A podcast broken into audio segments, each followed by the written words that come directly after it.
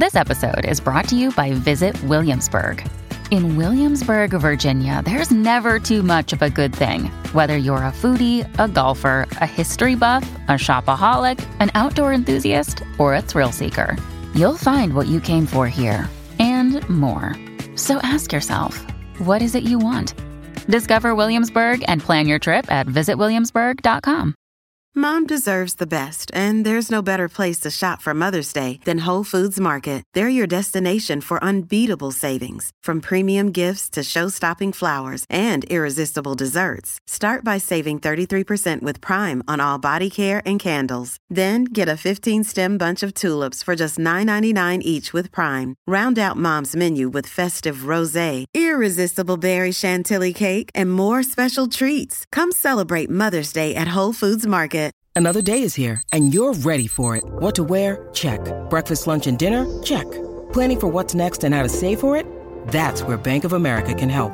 For your financial to-dos, Bank of America has experts ready to help get you closer to your goals. Get started at one of our local financial centers or 24-7 in our mobile banking app. Find a location near you at bankofamerica.com slash talk to us. What would you like the power to do? Mobile banking requires downloading the app and is only available for select devices. Message and data rates may apply. Bank of America and a member FDIC. Three great words.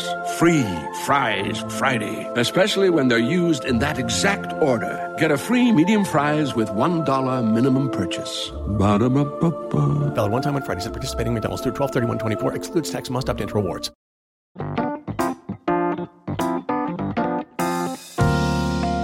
Welcome to the Health Podcast, a new season from BBC Good Food. I'm Tracey Raye, qualified nutritionist and health editor here at BBC Good Food. In this series, I'll be your host as we explore the world of health and wellness through a series of interviews with renowned and innovative experts across the globe, where I'll be seeking out some of the best practical tips and advice they have to offer. Remember that all content provided here is for informational purposes only. If you have any questions or concerns related to your personal health, you should first seek the advice of your local healthcare practitioner.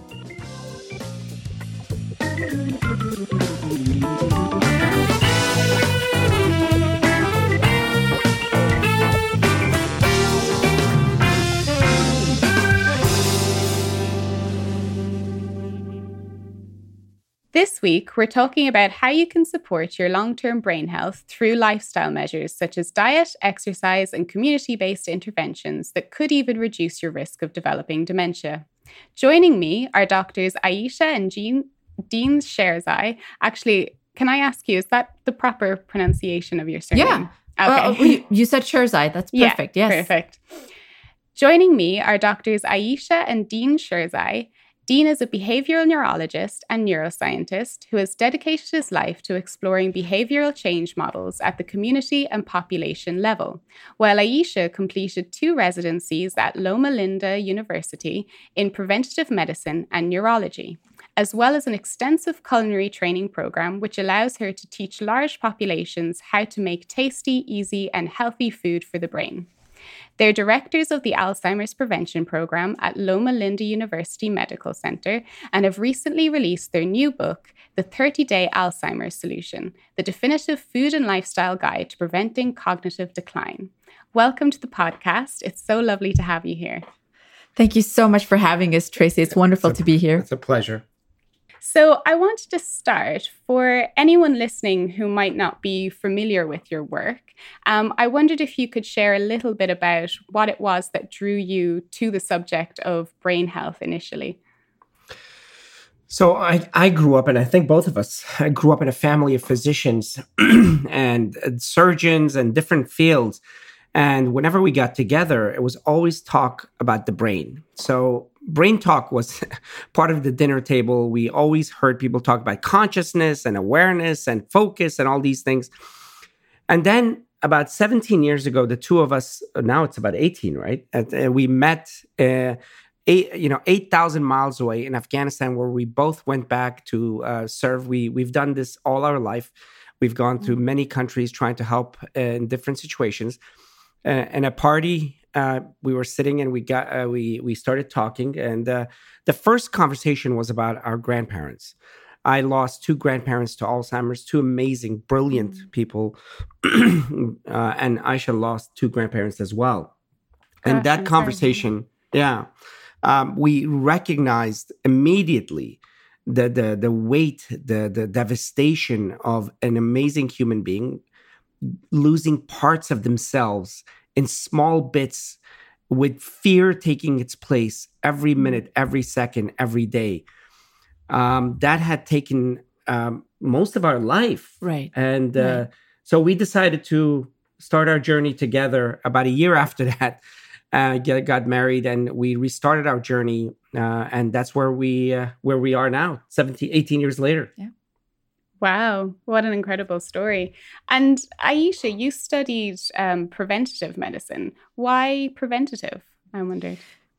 So, having um, a lovely family member at home that our parents took care of with dementia, and having seen the massive impact of public health on general health, Mm. Um, Dean and I have traveled quite a bit, and we've um, spent a good portion of our life working in different communities in public health. As a medical student, I was part of the Doctors Without Borders. And when you are hmm. exposed mm. um, early in life to uh, public health uh, activities like that, you understand its impact, and you want you. I, I we always wanted to get involved in a global health perspective. And in a field like neurology and specifically Alzheimer's, um, there was nothing going on as far as public health um, was concerned. It was a disease that was quite devastating. Uh, it would be identified or diagnosed very late in the process. Mm-hmm. And it was essentially a bad news given to a person and they were told to make decisions for the few years that were left for them. And we wanted to bring a fresh perspective. We uh, studied quite a bit about the impact of lifestyle on cardiovascular health, how people can actually lower the risk of heart disease, diabetes, and all these other vascular risk factors if they ate well or if they exercised or if mm. they managed their stresses better. And um, it, we, we figured out that the brain also is like any other organ in the body. It is um, amenable to change. It can grow. It can get hurt. And so it was very important for us to look at the preventive side of medicine for brain health. And so that's why um, it was actually a joint decision. I decided to go into preventive medicine and neurology. And the two of us actually coined the term preventive neurology. Mm. And so our clinical work and our research has been focused on identification of lifestyle factors that affect the brain, not only to grow its capacity, but also to prevent devastating diseases like Alzheimer's, strokes, and other dementias. Mm, that's so interesting, actually. I think oftentimes we we tend to kind of think of the heart or we might think of the kidneys or um, even now we're starting to think a little bit more about like the gut and and the pancreas and like all the associations with the diseases and what we can do with lifestyle through that but i think you know as you say um, thinking about the brain in relation to something that you can apply lifestyle measures to, you know, the clinical outcomes is, I think, quite a new thing. Um, and which which yes. I can see you both smiling. yeah, yeah. It, it's it was bewildering that it wasn't, and and mm. it's understandable in retrospect because the brain appears such a uh, as such a complicated organ that for centuries, if not millennia, it was ignored. Uh, you know, whenever you don't understand something, you you work around it. Literally, mm. that was what was happening. The the seat of consciousness, the very seat of consciousness would be thrown away in anatomy labs, whereas the rest of the body was kept and buried and labeled. So they would throw away the brain. That's who we are, wow. you know. So because we didn't understand it, we do understand the brain very well, despite the fact that a lot of people say, well, it's too complicated. We don't know. We've learned so much in the last few decades. In fact, for in the last decade, we've learned uh, basically the the the whole infrastructure of how the brain works. And to that end, we've learned that the brain is a continuation of the rest of the body but mm. much more so. What, what do I mean by that? It's the most vascular organ. We think the heart is the seat of or the center of all vasculature. Well, we have more than 400 miles of vasculature in the brain. Wow. I mean, we're talking about if you take all these microvessels, it's it's remarkable. It is the most energy hungry organ in the body. This little three pound organ, which is 2% of our body's weight, actually consumes up to 25% of our body's energy at any one point. Mm. In fact, it does some of its best work, if done right, during sleep. That, that's if we sleep well. And, and that's why uh, we know now that if we thought that we could prevent heart disease by, by, by abating or stopping the vascular disease, oh, that's exponentially true for the brain. Mm. If we thought mm. that we could affect inflammation by you know doing something as far as drugs or food with the knees or the joints oh that's exponentially more true for the brain so the brain is both much more uh, susceptible because it's always working mm. continuously mm. but it's also so much more resilient the resilience is in the number of connections and that's just magical if there's mm. anything magical that we know of this is it we're talking about 87 billion neurons that can make a couple of connections each or as much as 30,000 connections each. Wow. And that number of connections is under our control at any one point. That's mm. remarkable. And that's mm-hmm. that's resilience, that's protection, that's cognitive development well into your 70s, 80s, 90s and beyond. Yeah, and I think that that's fascinating what you've said and I think particularly the point that stood out for me is when you were um, associating the the vascular aspect of that. So again, between the vascular element of cardiovascular issues and the vascular element of of brain health and um, you know brain conditions, it just it it says it so clearly, doesn't it? In terms of like, absolutely. Well, if we know that we can support that through some lifestyle lifestyle interventions, then surely it makes sense that we could support the brain as well. And I guess I, I really want to get into um, some of these these recommendations and and some of the things that that you do. Um, but to start with, um, for for the people that are a little bit less familiar um, with concepts like dementia and Alzheimer's, I wonder if you could explain, um, if you could start by explaining what exactly dementia is um, and how it relates to the condition that we know as Alzheimer's disease. Uh, I'll start and then uh, we, sure. so there. Uh, we would actually like to add a third element, and I want the audience. They have not heard this third element, and and to us, that's the more important element. Mm-hmm. The first is cognitive decline. Mm-hmm. Then we have dementia and Alzheimer's. So I'll get to cognitive decline last. Dementia is the umbrella category. It's a catch-all category. It means basically when somebody's cognition, because of memory problems or executive function or something that has to do with thinking, is affected to the extent where they can't do their daily activities anymore. Not because of physical limitations or visual limitations, but because of thinking limitations. They can't drive anymore. They're having difficulty driving, taking care of their medicine, um, taking care of the cooking or washing, you know, the clothes. That's dementia. It's an umbrella category. Now there are many types of dementia: frontotemporal lobe dementia, vascular dementia, Lewy body dementia, Parkinson's dementia, and the biggest one is Alzheimer's dementia, which is about seventy percent of all dementias. Um, These are the fastest growing chronic disease epidemics in the world in, especially in the West, by far. It's the number one cause of mm-hmm. mortality and morbidity in, U, in UK and Japan and most of Europe, and it's becoming number one in the US. Now, why did I bring cognitive decline? Is because if we recognize that cognitive decline starts early in our 20s, 30s, 40s, then like most of us in our 30s and 40s, we, we thought that we were immortal. But no, it's not just about avoiding dementia because if you if you live life with a way that you're actually avoiding cognitive decline and actually increasing focus and memory, you will avoid dementia for the most part. There's only 3 to 5% of population that are that have the kind of genes that cannot avoid dementia. 3 to 5. Wow. The rest are all an interplay of genes and environment. That's mm-hmm. we're talking about 90 to 95% interplay of genes and environment and most of it is environment, which starts early. 10, 20, 30 years before any dementia starts. So, when you're talking about, just for anybody listening, when you're talking about the early signs of, of cognitive decline, then are you talking about things like brain fog, forgetfulness, that kind of a thing? Yes. So, brain fog is a term that uh, essentially refers to difficulty paying attention, difficulty retaining information.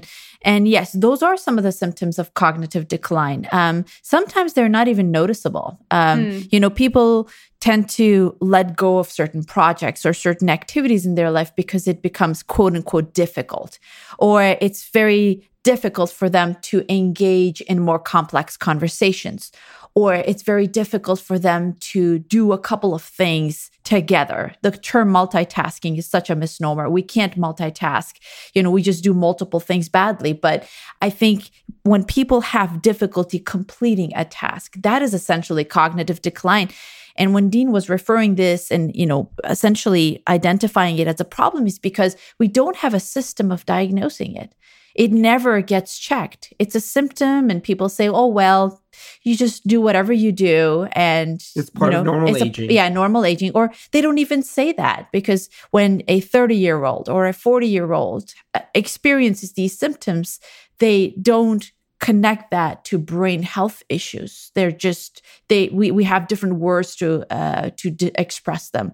And i think that that's when the pathology essentially starts. And this is not you know a fear mongering conversation but um you know dementia and alzheimer's disease they don't happen all of a sudden. Mm-hmm. the pathologies they linger for years and decades until the brain essentially gives up and can't function properly. And that's when the diagnoses start yeah. Well, I think what you're saying is so interesting and in in the sense that when you're talking about those symptoms of cognitive decline, I mean, I'm thinking about people even in their 20s, 30s, 40s that might talk about, you know, difficulty focusing or concentrating or um f- like forgetfulness or like little things that I mean, I, I could be wrong here, but I, I think often can be maybe associated with stress or just kind of like pushed aside thinking, oh, it's just because I'm busy or oh, I've always been that way or or I'm stressed. And perhaps stress is part of it sometimes, but but the idea that, you know, there this could also be the early signs of cognitive decline, but we're not actually recognizing that at an early enough stage. Is that what you're saying? Yes, it could. It, it is that, and also um, when the brain is under assault by poor lifestyle, whether mm. it's stress or lack of exercise or um, or poor you know food. bad bad nutrition patterns, it ends up causing the pathological changes in the brain that uh, eventually um, you know manifest in dementia. And so this is actually a wonderful opportunity. And as scientists, we've seen the effect and the impact of our daily choices on brain health.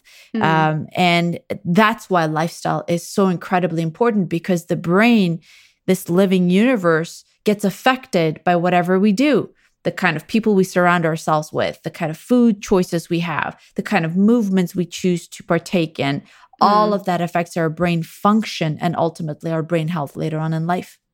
Absolutely. And so I want to ask you some of the the specifics, but I just have a little statistic here for anybody that's listening because as you say, you've mentioned that this isn't a small issue that in the UK quite strikingly, one in every 14 members of the population aged 65 years and over suffer with dementia. So this isn't an uncommon thing. And as you said, I think 70% of that category can go on to be diagnosed with Alzheimer's. Correct. Absolutely. I mean, I mean that's massive. It, it really is. It is. Yeah. It really is. Uh, just to give you an idea as far as the cost, um, in U.S., the second costliest disease, and the, the, pattern is the same in most Western countries. Um, the the second costliest disease is heart disease. Heart disease, uh, 120 billion dollars. Cancers combined, all of them combined, 70 billion dollars. Alzheimer's, Alzheimer's alone, 500 $4 billion um, in direct cost and indirect cost. $540 billion. I mean, that's just bewildering. And that number is climbing rapidly and by itself will collapse our system if we don't address it. Now, here's the good news.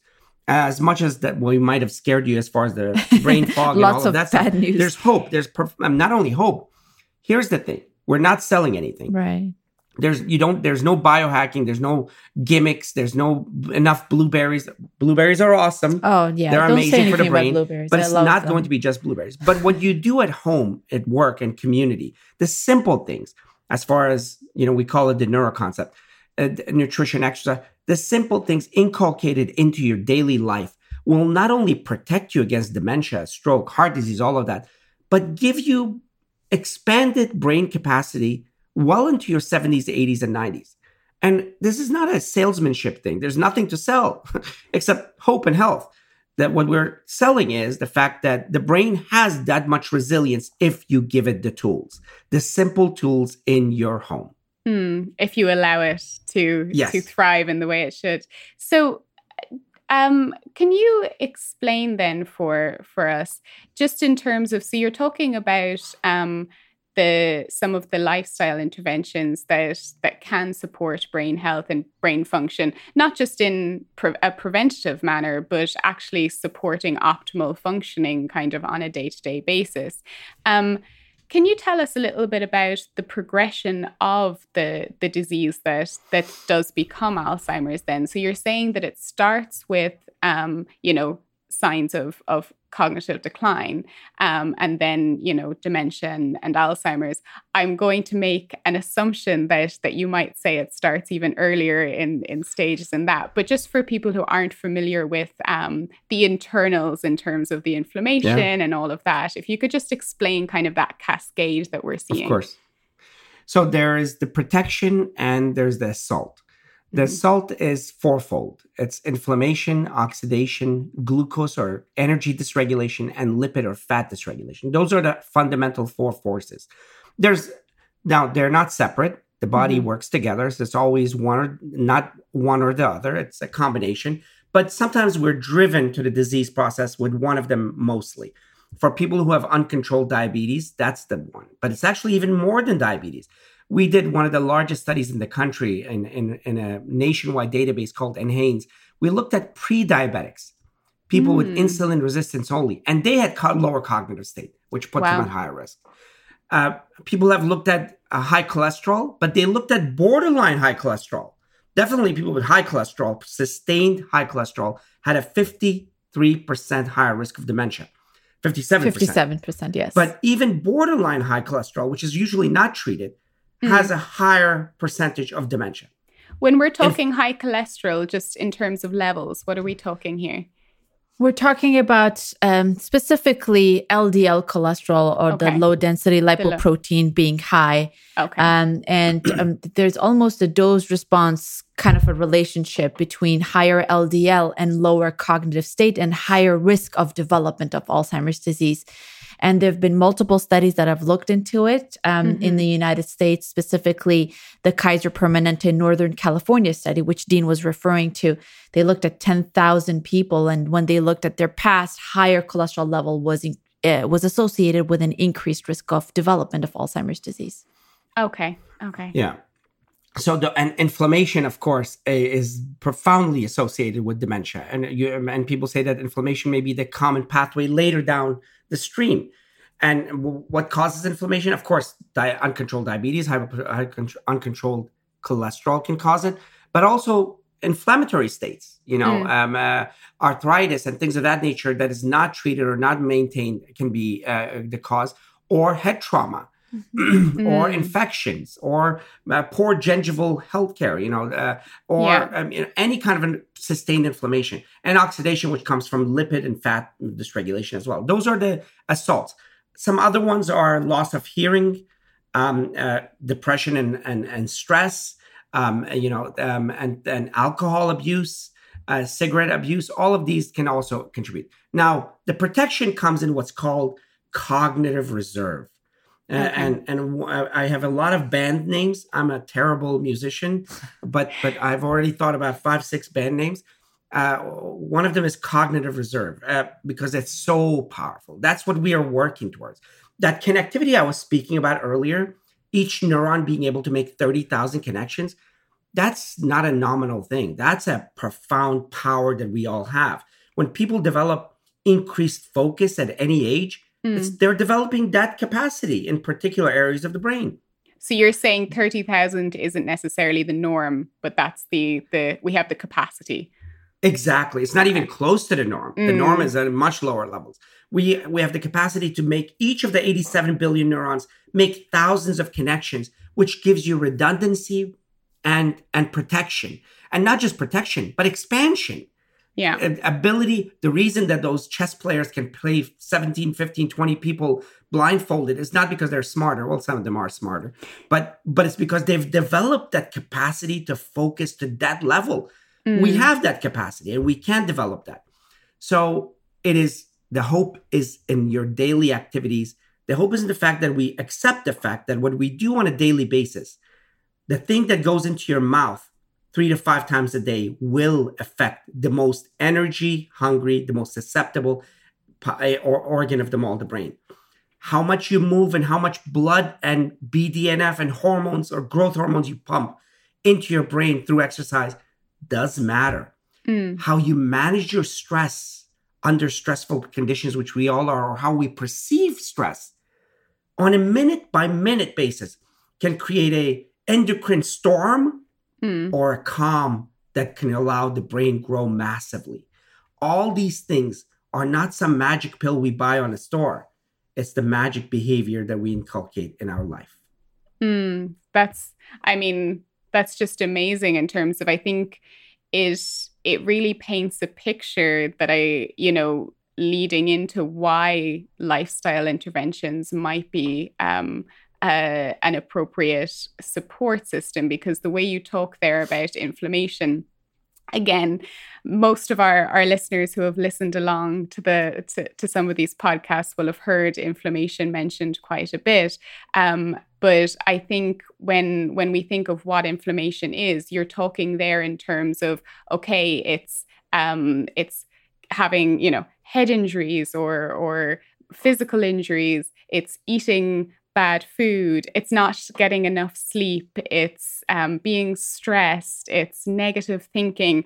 Um, and I think when um, when inflammation is explained in that context, it it makes it um, a lot easier. And even I think it just makes complete sense. Then when we when we hear you go on and talk about, okay, so this is why diet would fit in, or this is why exercise might fit in, or this is why why this might fit in. So I just kind of wanted to break down um, that there because I think you you really kind of related those points really well because sometimes inflammation can just be this term that we're like, I know yeah. we don't want it. yes, yes. But yes, how yes. do so we true. not have it? So true. Absolutely. Um, just one other thing. I I'm conscious that I don't want to go off point here, but something really interesting that you said, Dean, is when you were talking about the the chess player, um, and you spoke about how um, okay, yes, there's there's an aspect that can be intelligence, but also it's it's training and building your capacity for that focus. Um, and I wondered, it, it made me think of brain training, which I think often um, when we hear about dementia or Alzheimer's and things like that, one of the big things that we're told about is, is brain training and Sudoku and all of these kind of things. Um, but I wonder when you were talking about that in relation to building your brain's capacity um, and focus, are things like diet and other lifestyle um, applications just as, as supportive as these kind of brain training activities, which we will talk about in, in a minute. But yeah, absolutely. I think, um, if I may, Dean, um, I think it's it's very important for people to know that it's the the multifaceted and the comprehensive approach to lifestyle that matters the most. Mm. You know, there are certain lifestyle uh, factors that provide the right environment for the brain to grow and to start reconnecting. So, with food, with sleep, and with stress management, you allow the environment to be in a thrive mode. And mm. then exercise and cognitive activity, they basically pump all the juices for the connections to be made. That's the action part of your mm. lifestyle. Mm. So you have to do all of them together. There are some individuals who say, well, I can't do this or I can't do that, but I'll do this. Good. Okay. Perfect. Yes. Uh, but you won't have that that that wonderful environment or the combination of the action as well as the environment that can help your brain heal itself and grow. So all of them are very important. And especially when it comes to cognitive activity, I think that's one area that has been ignored quite a bit. Mm. Um, we know uh, from our own research and from you know the research of so many other different scientists uh, over the few years that the the concept of reconnection or the brain reconnecting itself is real. It happens each and every day. And when people are involved in real life activities where multiple domains of their cognition are involved, so say, for example, if somebody is choosing to play a musical instrument, it's their vision, it's their memory, it's their motor function, it's their emotions. All of those domains are involved in that activity. And that truly provides the right environment for the brain to reconnect itself, as opposed to more simpler ones you know, it's not to say that, say, for example, Sudoku or Dean has specific feelings about Sudoku or crossword puzzles are, are not good. They are, but they don't really do as much as a real life activity does. Mm, well, it's music to my ears hearing you talk about instruments because I would definitely gravitate towards that before yes. cross crossword. Amazing. Um, can I just ask you when you're talking about the brain reconnecting, what what do you mean by that? Want to be more active this summer? Sierra helps you save on everything from swimsuits to stand up paddleboards, tennis rackets to fishing tackle. And if that doesn't float your boat, we also have pool floats. Sierra, let's get moving to your local store, like now. Go! At the UPS store, we know things can get busy this upcoming holiday. You can count on us to be open and ready to help with any packing and shipping or anything else you might need. Is there anything you can't do? Um, actually, I don't have a good singing voice. the UPS. Nope. But our certified packing experts can pack and ship just about anything. At least that's good. The UPS store. Be unstoppable. Most locations are independently owned. Product services, pricing, and hours of operation may vary. See Center for details. Come in today to get your holiday goodies there on time. Hey, it's Ryan Reynolds, and I'm here with Keith, co star of my upcoming film, If, only in theaters, May 17th. Do you want to tell people the big news? All right, I'll do it. Sign up now and you'll get unlimited for $15 a month in six months of Paramount Plus Essential Plan on us. Mintmobile.com slash switch. Upfront payment of $45 equivalent to $15 per month. Unlimited over 40 gigabytes per month. Face lower speeds. Videos at 480p. Active Mint customers by 531.24 get six months of Paramount Plus Essential Plan. Auto renews after six months. Offer ends May 31st, 2024. Separate Paramount Plus registration required. Terms and conditions apply if rated PG. so there's been a lot of talk about neuronal growth. we have 87 billion neurons. Do we grow new neurons? Well, yeah, we do. That's eh, they seem to create false controversy. No, there's no controversy. We grow new neurons, but it's not to the extent that would matter profoundly. But what okay. we do do, which is profound, is connect at any one moment. Each of the 87 billion neurons make these axonal and dendritic connections Mm. And if you look at these pictures of a neuron with all the dendritic arborization, all the connections, it looks like the most dense forest, and it's one neuron.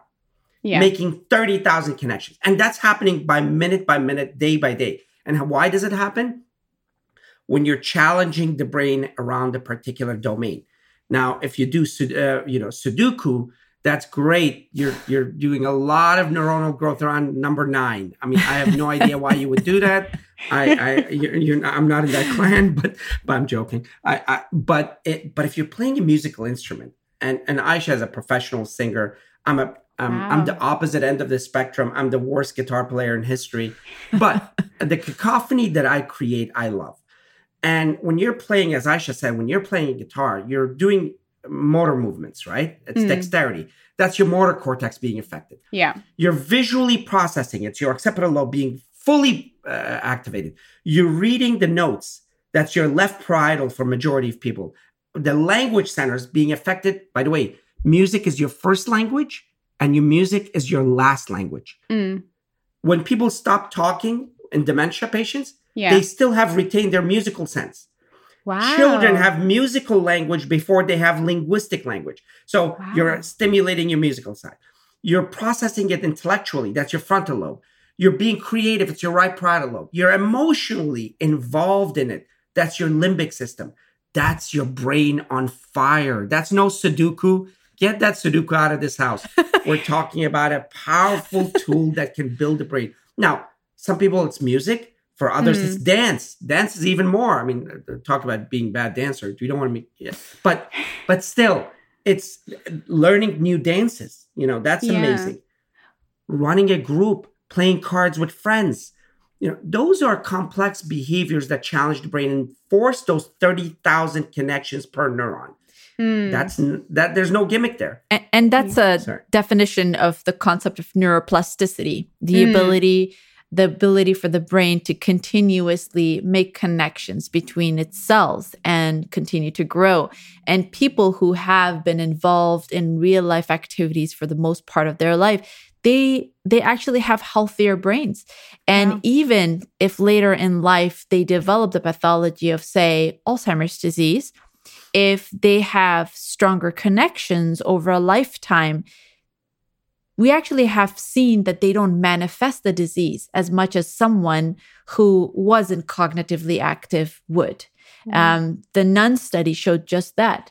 The nuns who had higher vocabulary or who were very involved in their society, they tended to have lower manifestations of Alzheimer's disease despite the pathology in their brain which is such a phenomenal, empowering message to Hmm. know that you can actually reconnect your brain at any age, by the way. It doesn't happen only in our 20s, 30s, or 40s. It can happen at any time. The Hmm. brain literally grows in size when we keep ourselves active. And that's such an encouraging message, I think, as well. Um, and what I think I hear you saying is that you don't necessarily need to be good at playing instruments or dancing. It still can have the benefits.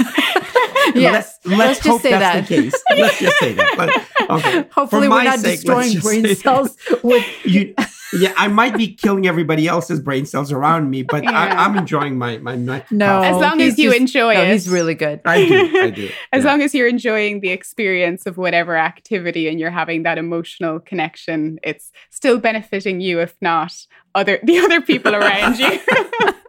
exactly. that's that's amazing and and such an encouraging message. So I think I'd I'd love to kind of get into a few of the details then on all of these kind of lifestyle bits that that we've teetered around. And I think a good place to start is the diet because I always think of your dietary intake. And I mean, as you so rightly said earlier, Dean, in it's something that you're, you know, you're ingesting food most people two, three, four times a day. So it's got to make an impact, right? Right. Um, and something that I've I've seen from from following your work and and obviously in this amazing new book that that you've released is that you have a very plant centered and plant focused um, plan when it comes to to supporting your cognitive health um, through diet. So I wondered if you could tell me a little bit about that, what kind of foods um, you recommend, what what you see. Absolutely. So, um, you know, as as scientists, uh, we want to make sure that we're evidence based, and um, even though there is a lot of noise when it comes to the world of nutrition, and there's you know diet of the day and the diet wars and nutrition wars going on, I think it's a variation of the same theme that keeps coming back to us over and over again, which um, shows that a diet that is plant based or plant predominant is the Mm. best diet for the brain. And uh, there are certain things that one need to avoid, um, things like um, processed foods. Uh, Yeah. High in sugar, salt, and bad quality fats such as trans fatty acids or saturated fats. It's Mm. important to negate them. And then increasing foods that are high in nutrients, essentially, plant foods that are high in fiber, in phytonutrients that have um, lots of micronutrients and macronutrients. If they're consumed on a regular basis, it provides the right kind of an energy for the brain to continue to function properly and also prevent damage to the Hmm. brain cells, to the blood vessels in the brain. Um, we've heard about the Mediterranean diet quite a bit. The Mediterranean diet has been studied extensively. And when you look at the diet construct of the Mediterranean diet, it's essentially plant predominant. It's mm. fruits, vegetables, whole grains, legumes, nuts, and seeds and the reduction of processed foods. Uh, Ayesha is being uh, humble here. Uh, she did the largest study in, in the world on Mediterranean diet and, and vascular diseases of the brain. She won the American Heart Association Youngest Researcher Award on that. 133,000 people. Wow! So, congratulations! Um, Thank yeah, you. As, as, the husband, I was in the middle of the authors, but that's okay. Uh, so yeah. she was the first author. amazing paper looking at just that. Um, um, and and what we what she found, and she will tell you this better, is that it's gradation. The closer you are to the whole Mediterranean diet, mm. the, hmm. the the lower the risk. So it's not all or none. Steps are good, but here's the thing: when you look at the construct of what a when you do what they call factor analysis, factor mm. analysis what factors are truly important. Yeah. When you, they do factor analysis of what is a Mediterranean diet, Mediterranean diet is not this you know romantic sexy thing on a you know on a lake with cheese and lasagna and, and wine and this no it's plants beans legumes um, and and literally all across the board and the only other thing that's not plant centered is a fish but it's not the fish it's the omega-3 source Right. The omega 3 fatty acids are the most important fats for the brain. And mm. uh, whether they're derived from fish or from plant based sources such as flax seeds and chia seeds and hemp seeds walnuts. Uh, it's important to consume those foods uh, on a regular basis, um, and and and that's essentially it. Um, so in our book, uh, all of our recipes are focusing on what we call the Neuro Nine.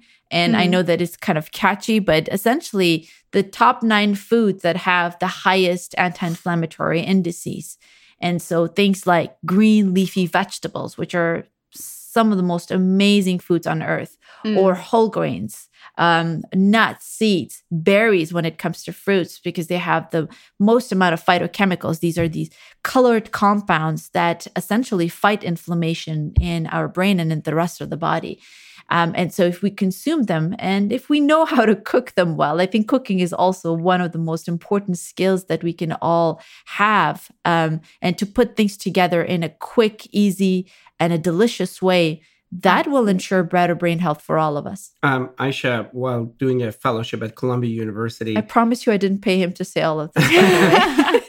He's bragging about she, me. No, no. I mean, uh, uh, I'm uh, loving it. Just, just to show that the source. Uh, um, uh, well, um, she's a culinary artist as well. In the morning, she would be in the ICU um, uh, seeing patients um, in one of the busiest ICUs in the world. Right. And then at night, she would be in culinary school uh, learning how to cook because wow. we really early on, 17 years ago, 18 years ago, when we met, we knew that prevention meant not just telling people what to do, but helping them achieve that. And if you gave people, oh, eat plants and all they think about is salad, mm. oh, you've mm. lost them. Mm-hmm. Oh, if yeah. It's not, if it's not easy, tasty, and healthy, it's not going to work. So they mm-hmm. have to see that healthy food can be tasty. They have to see that living healthy life is not expensive. It's actually around you in your home and your environment. So for 17 years, we've been focusing not just on the science. For us, having been involved in the three of the largest studies in the world, we knew what was healthy. It's how mm. do you mm. translate it into people's lives so they can truly apply it. There are many many people saying this, that, and the other, and you know, um, but we are behavioral neurologists, and um, in the book, the 30 Day Alzheimer's Solution, there are 75 recipes which we worked on for well, she worked on for many many years, but it's about how they can people can easily easy is the term right mm. bring it into their life and get much of the anti-inflammatory antioxidant uh, you know glucose and lipid dysregulatory mechanisms as possible. Mm. Well, I, you know, I absolutely love that you actually brought that up in terms of the importance of the enjoyment as well. Because I think, you know, it's amazing when we hear about, you know, how brilliant leafy greens are for us and how many more nuts and berries and all of this kind of thing we need to bring into our diet. But if, as you say, we're the we don't have the skills to create something that's delicious or maybe we don't have the recipes to to create something that's delicious we might find ourselves like forcing you know maybe a week of salads we might be yeah. able to just about manage doing a week of downing kind of right. salads without any dressing and i think you know, when we bring it back to how you were talking about the um, the impact of of music or dancing or singing, and you talked about the the emotive aspect, like the feeling um, of that craft being as important. You know, it makes me think about how important the feeling aspect of food is as well, in terms of it has to feel good um, and hopefully also be nourishing. But it's it's these cooking skills that that that that we need. We need recipes to to show us how to make this food delicious so that it can be easily integrated. So I just I really love that that you said that because I think often it's not um, it's not put as much at the forefront in terms of how important it is that these things taste good because I don't want to eat anything that doesn't taste good. Oh, absolutely. exactly. Absolutely. Same here. Same here it's not fun. no, no, yeah, it, it, has to taste well. And and I tell you, as a, I know that it sounds like I'm advertising um, for Ayesha, but um, well, you're doing a great job. well, we have two teenage kids, mm. um, and and our test samples are they? Oh, they yeah. are that. They so, keep they keep us real. Yeah, because we've told them. They'll tell you. Uh, yeah, yeah, no. In our household, we it's critical to stay true to the facts.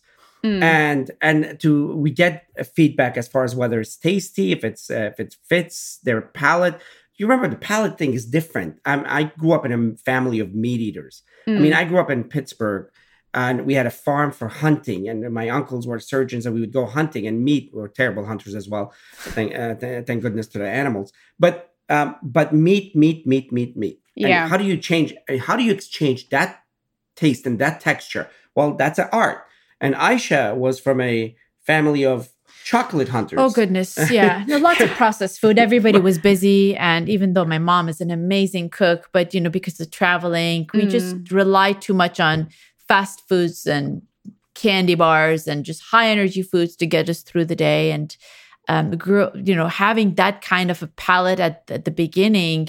Um, you know, you would think that it would be impossible for me to chow down a kale salad every single day, but it you know it it can become so delicious if if we only have you know certain very easily available or attainable skills and mm. some good recipes and, and, that's why Dean and I are quite passionate about food because like you said food is not just food it's it's our it's our emotions it's a mm. culture it's it's our joy it's something that brings all of us together one of the best memories that I have have been around a dinner table and mm. around food and mm-hmm. one of the best conversations we've had was about food as well. So it's important for us to associate good health, better brain health with good food. Absolutely. And I mean as you say as well, you know, just just speaking on on your own childhood experiences, I think a lot of us do kind of grow up and find ourselves in adulthood only having the cooking skills that were associated with our childhood. So if we grew up on steak and potatoes, or if we grew up on chicken and rice, or whatever we grew up on, we have those skills. So the idea of stepping outside of those um, when we're being told, okay, you might want to look into including more leafy greens or nuts or legumes, that can be quite an intimidating and, and scary concept when all you know mm-hmm. how to do is cook a good steak. So again, I think as you say, having these creative recipes and and sh- really showing people in the kitchen how they can apply this clinical knowledge um, is is amazing. And also just to say from what you were what you were speaking about in the beginning back to relating all this back to the inflammation when you're talking about you know the the phytonutrients um, which are plant nutrients and the antioxidants and all of these healthy fats the omega-3s that you're talking about in the foods that those are all kind of reducing that inflammation that you were talking about earlier is contributing to this to this cognitive decline um, so then from food, tell me about some other lifestyle measures. I think exercise and sleep always comes to mind, but I'd love Yes. to hear hear from you. What what are those other lifestyle factors surrounding that foundation of nutrition that we can kind of build upon? Because I'm wanting that thirty thousand. yes, yes, absolutely. We we all do. We absolutely. Uh, so we've built this fundamental structure called the neuro, neuro Mhm. plus one, or neuro plus habit. Uh, the habit component is is uh, we could have a whole talk about how important, how easy, and how fundamental it is to create a s- system where you can actually alter your habits. We are here. What we are here with are habits that we developed in our teenage years Mm. what are when how are those habits built through dysfunction through um, uh, some bad you know relationships with the refrigerator with uh, with with friends with your mother with your you know whatever whatever uh, all this stuff. You just all learned about my psychopathy right there. But but it's habits that were dysfunctionally laid down without a form structured vision driven process. I say to people i mean do you really want to live with your teenage habits? One of the first things we do is give people the tools to change their habits around their vision. Mm. So that's critical. And that's a process that's important and can be done. So then it's neuro. Neuro is N for nu- nutrition, E for exercise, U for unwind, which is reducing bad stress and increasing good stress. Yes, Mhm. good stress is fundamental. Uh, R is restorative sleep, and O is optimizing social and mental activity. Mhm. And nutrition we talked about, mostly Yeah. whole food, plant based, less processed, less sugar, uh, you know, simple sugars. E is exercise, which means move and move a lot throughout the day. Make your living environment. When you change your environment towards a behavior, it's more likely to happen than when you create a plan.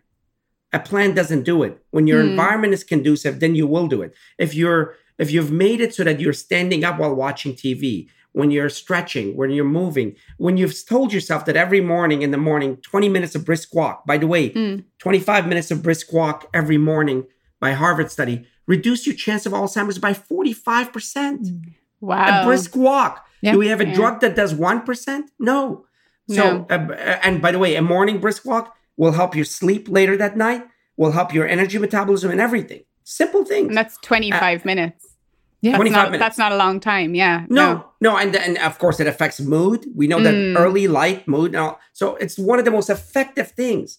So exercise is one of them. By the way, leg strength is profoundly important for brain size.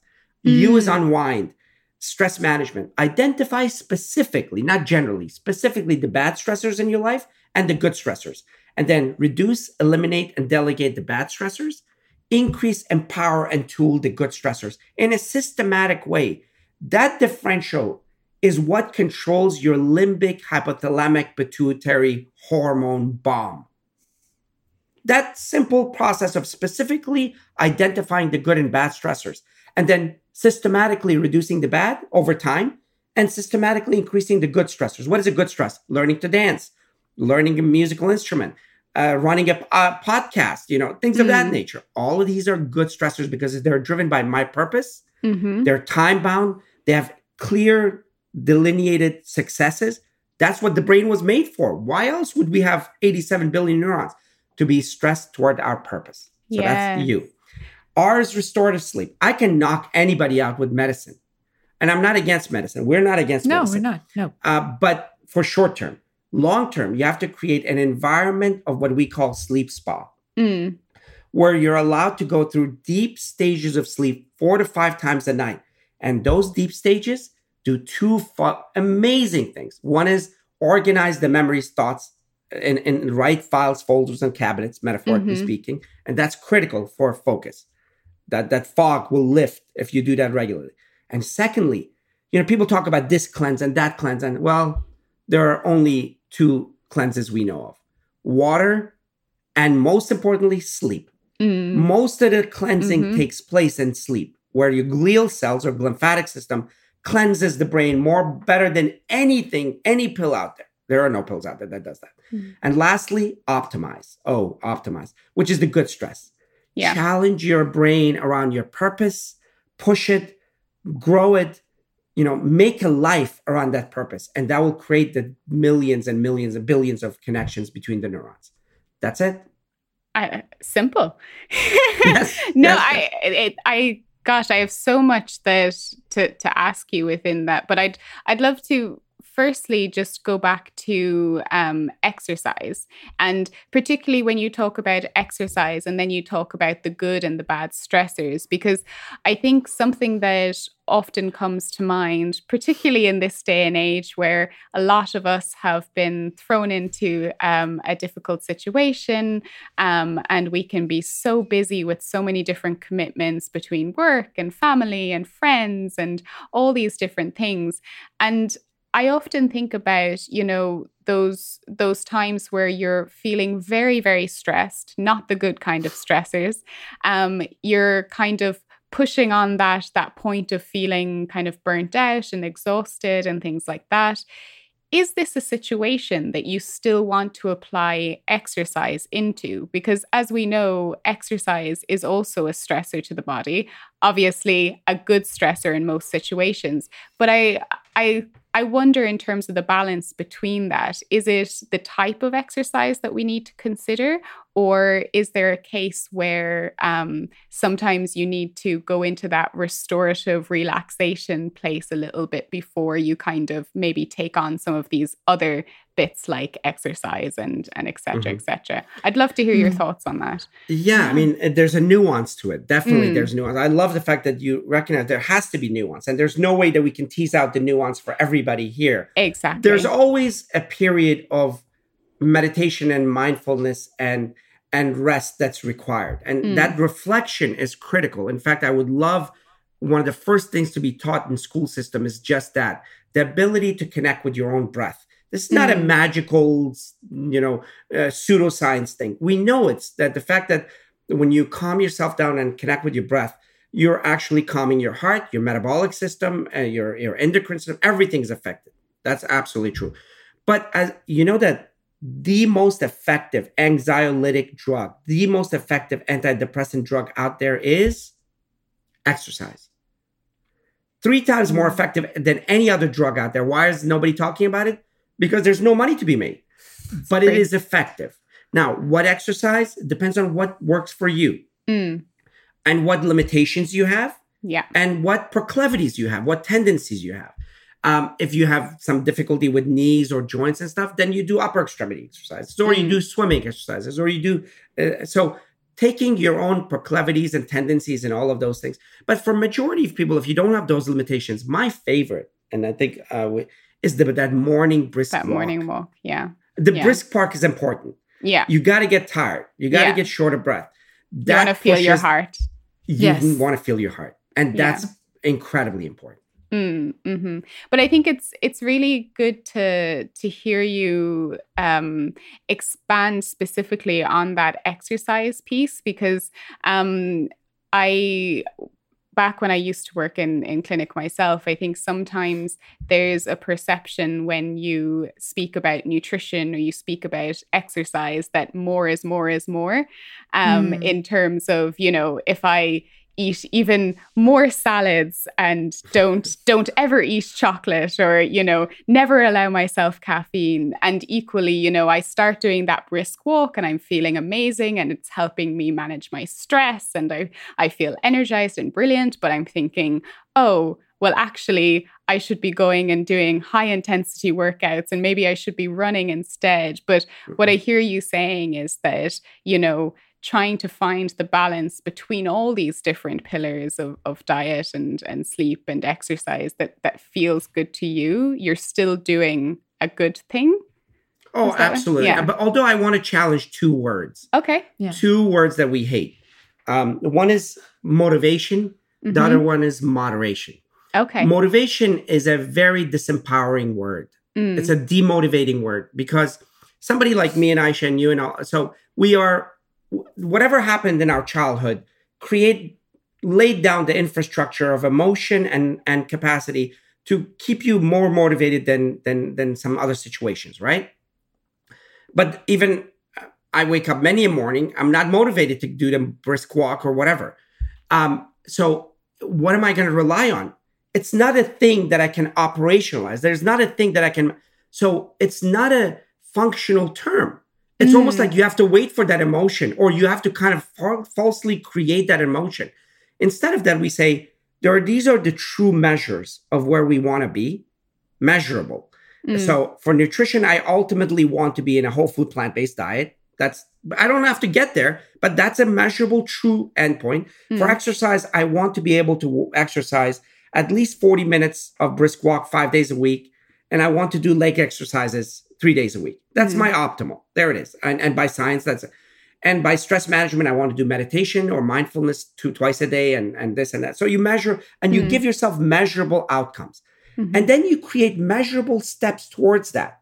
That becomes a functional path as opposed to an amorphous emotion that always feels like you failed.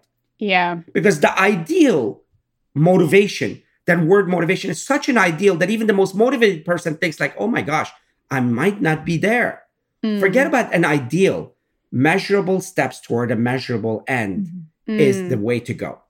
If you would have come to me in 20, 30 years ago while I was playing soccer, tennis, football, all of these things, and um, and I was eating meat seven times a day, and was- I would say, oh, it's all about moderation. I'm going to eat five times a day. Really?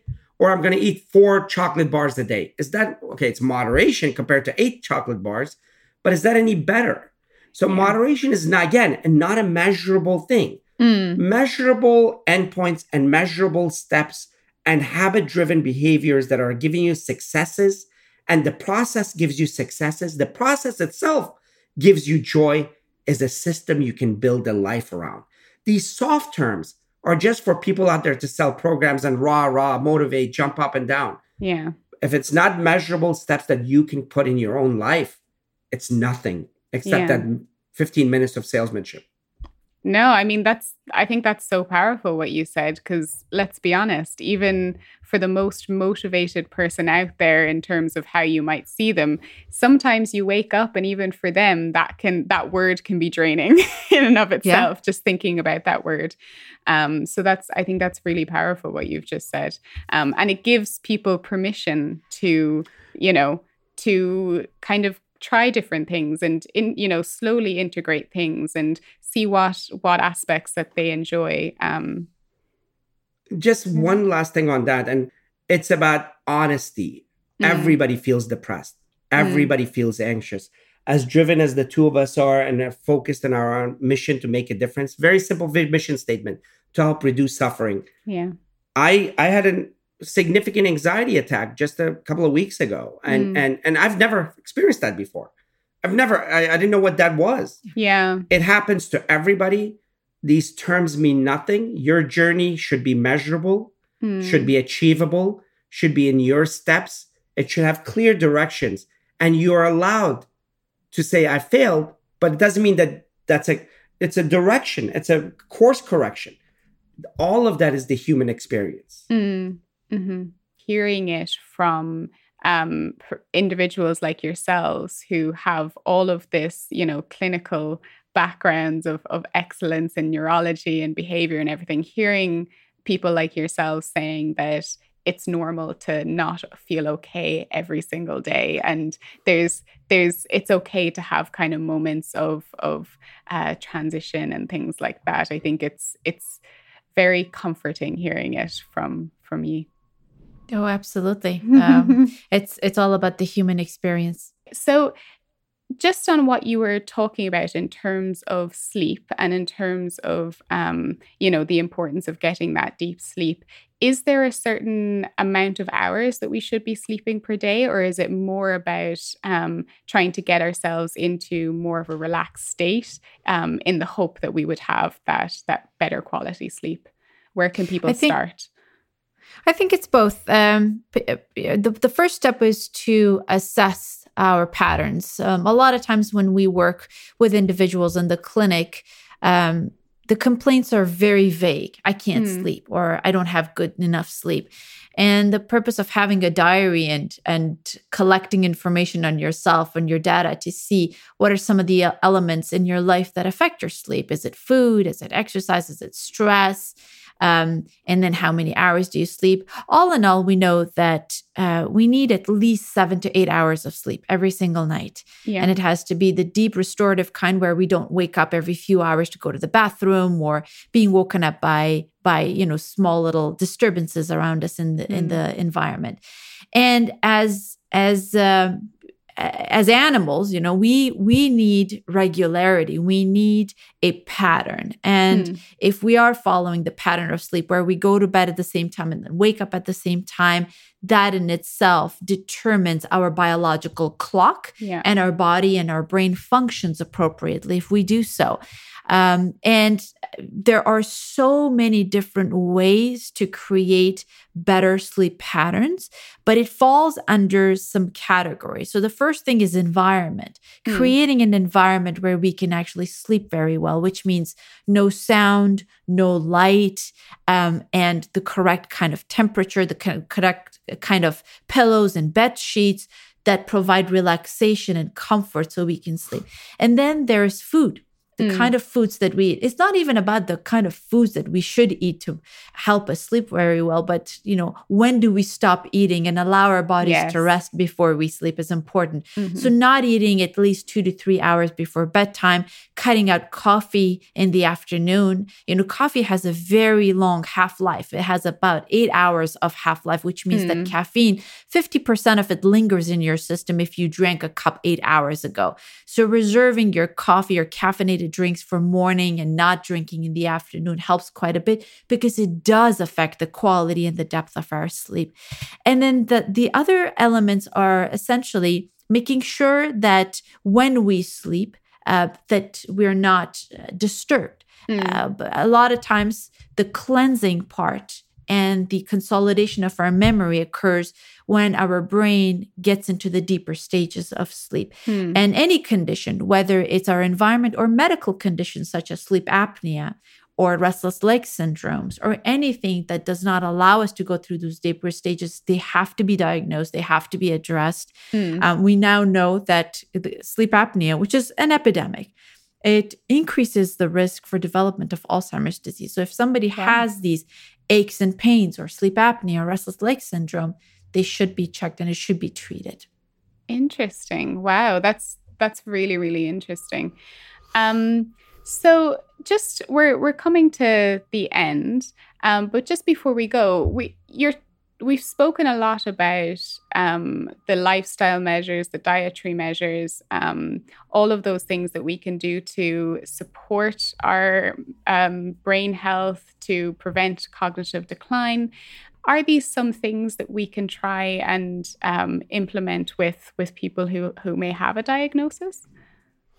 That's a very good question. I'm so glad you brought that up because there's um, um, sometimes there's a lot of misinformation about um, Alzheimer's disease and lifestyle. So when somebody develops Alzheimer's disease, and especially if it's in the moderate to advanced stages, um, there so far we don't have any um, any uh, effect on that. There's no mm. reversal of Alzheimer's disease, unfortunately. But a healthy lifestyle can significantly slow down the progression of the disease. Yeah. Um, it, it, also again it's it's a very nuanced conversation because mm. um, it it just depends on the situation depends on the the support that the patient has it depends on the stage of the disease because a lot of times if you start implementing say for example a very strict dietary pattern for someone who's already having advanced symptoms of alzheimer's disease that could potentially create more stress than anything yeah. else and that stress could propagate the disease in itself. Mm-hmm. So it, it it has to be you know so many different m- multiple elements have to be taken into consideration before the introduction of a,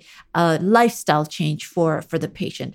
But I guess uh, we can make a generalized statement to say yes, a healthy lifestyle does slow down the mm-hmm. process of the disease. Yeah, but no no interesting so so yes but it's something that you want to be um doing in accordance you know with your your healthcare providers and and your clinicians and kind of trying to you know yeah. work slowly yes. with them absolutely. Yeah.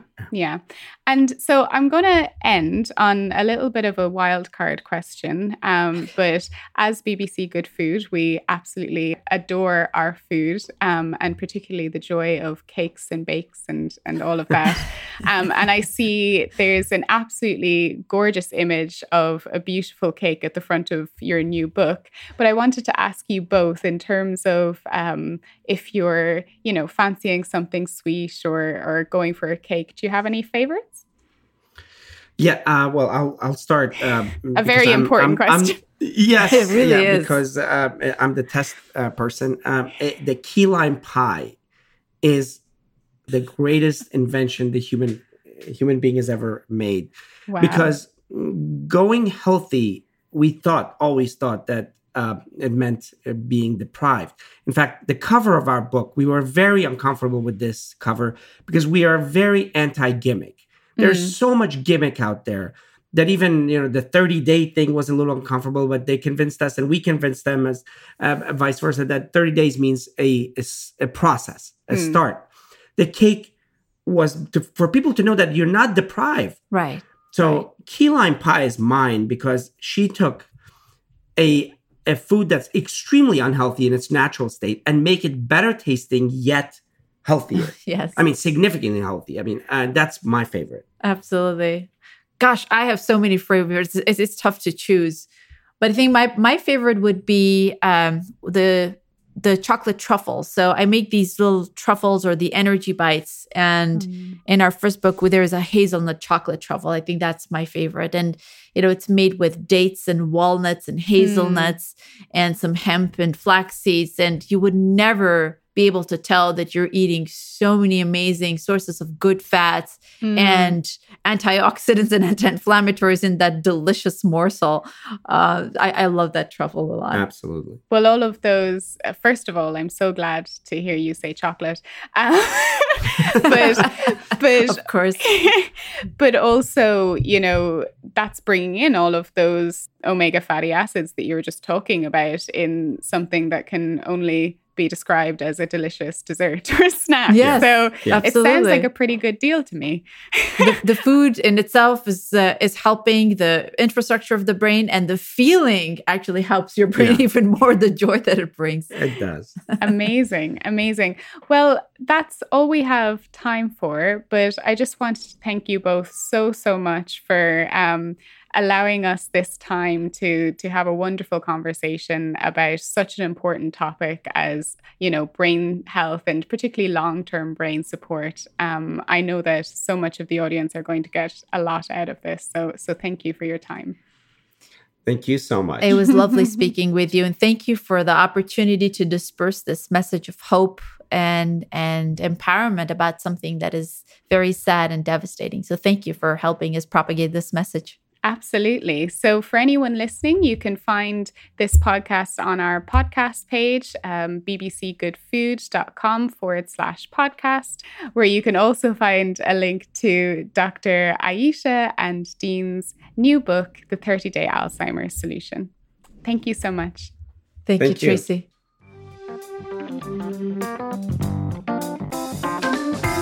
Thank you for listening to the BBC Good Food Health Podcast. For more information, visit bbcgoodfood.com forward slash podcasts. Don't forget to subscribe on iTunes, Spotify, Acast, or wherever you get your podcasts to never miss an episode.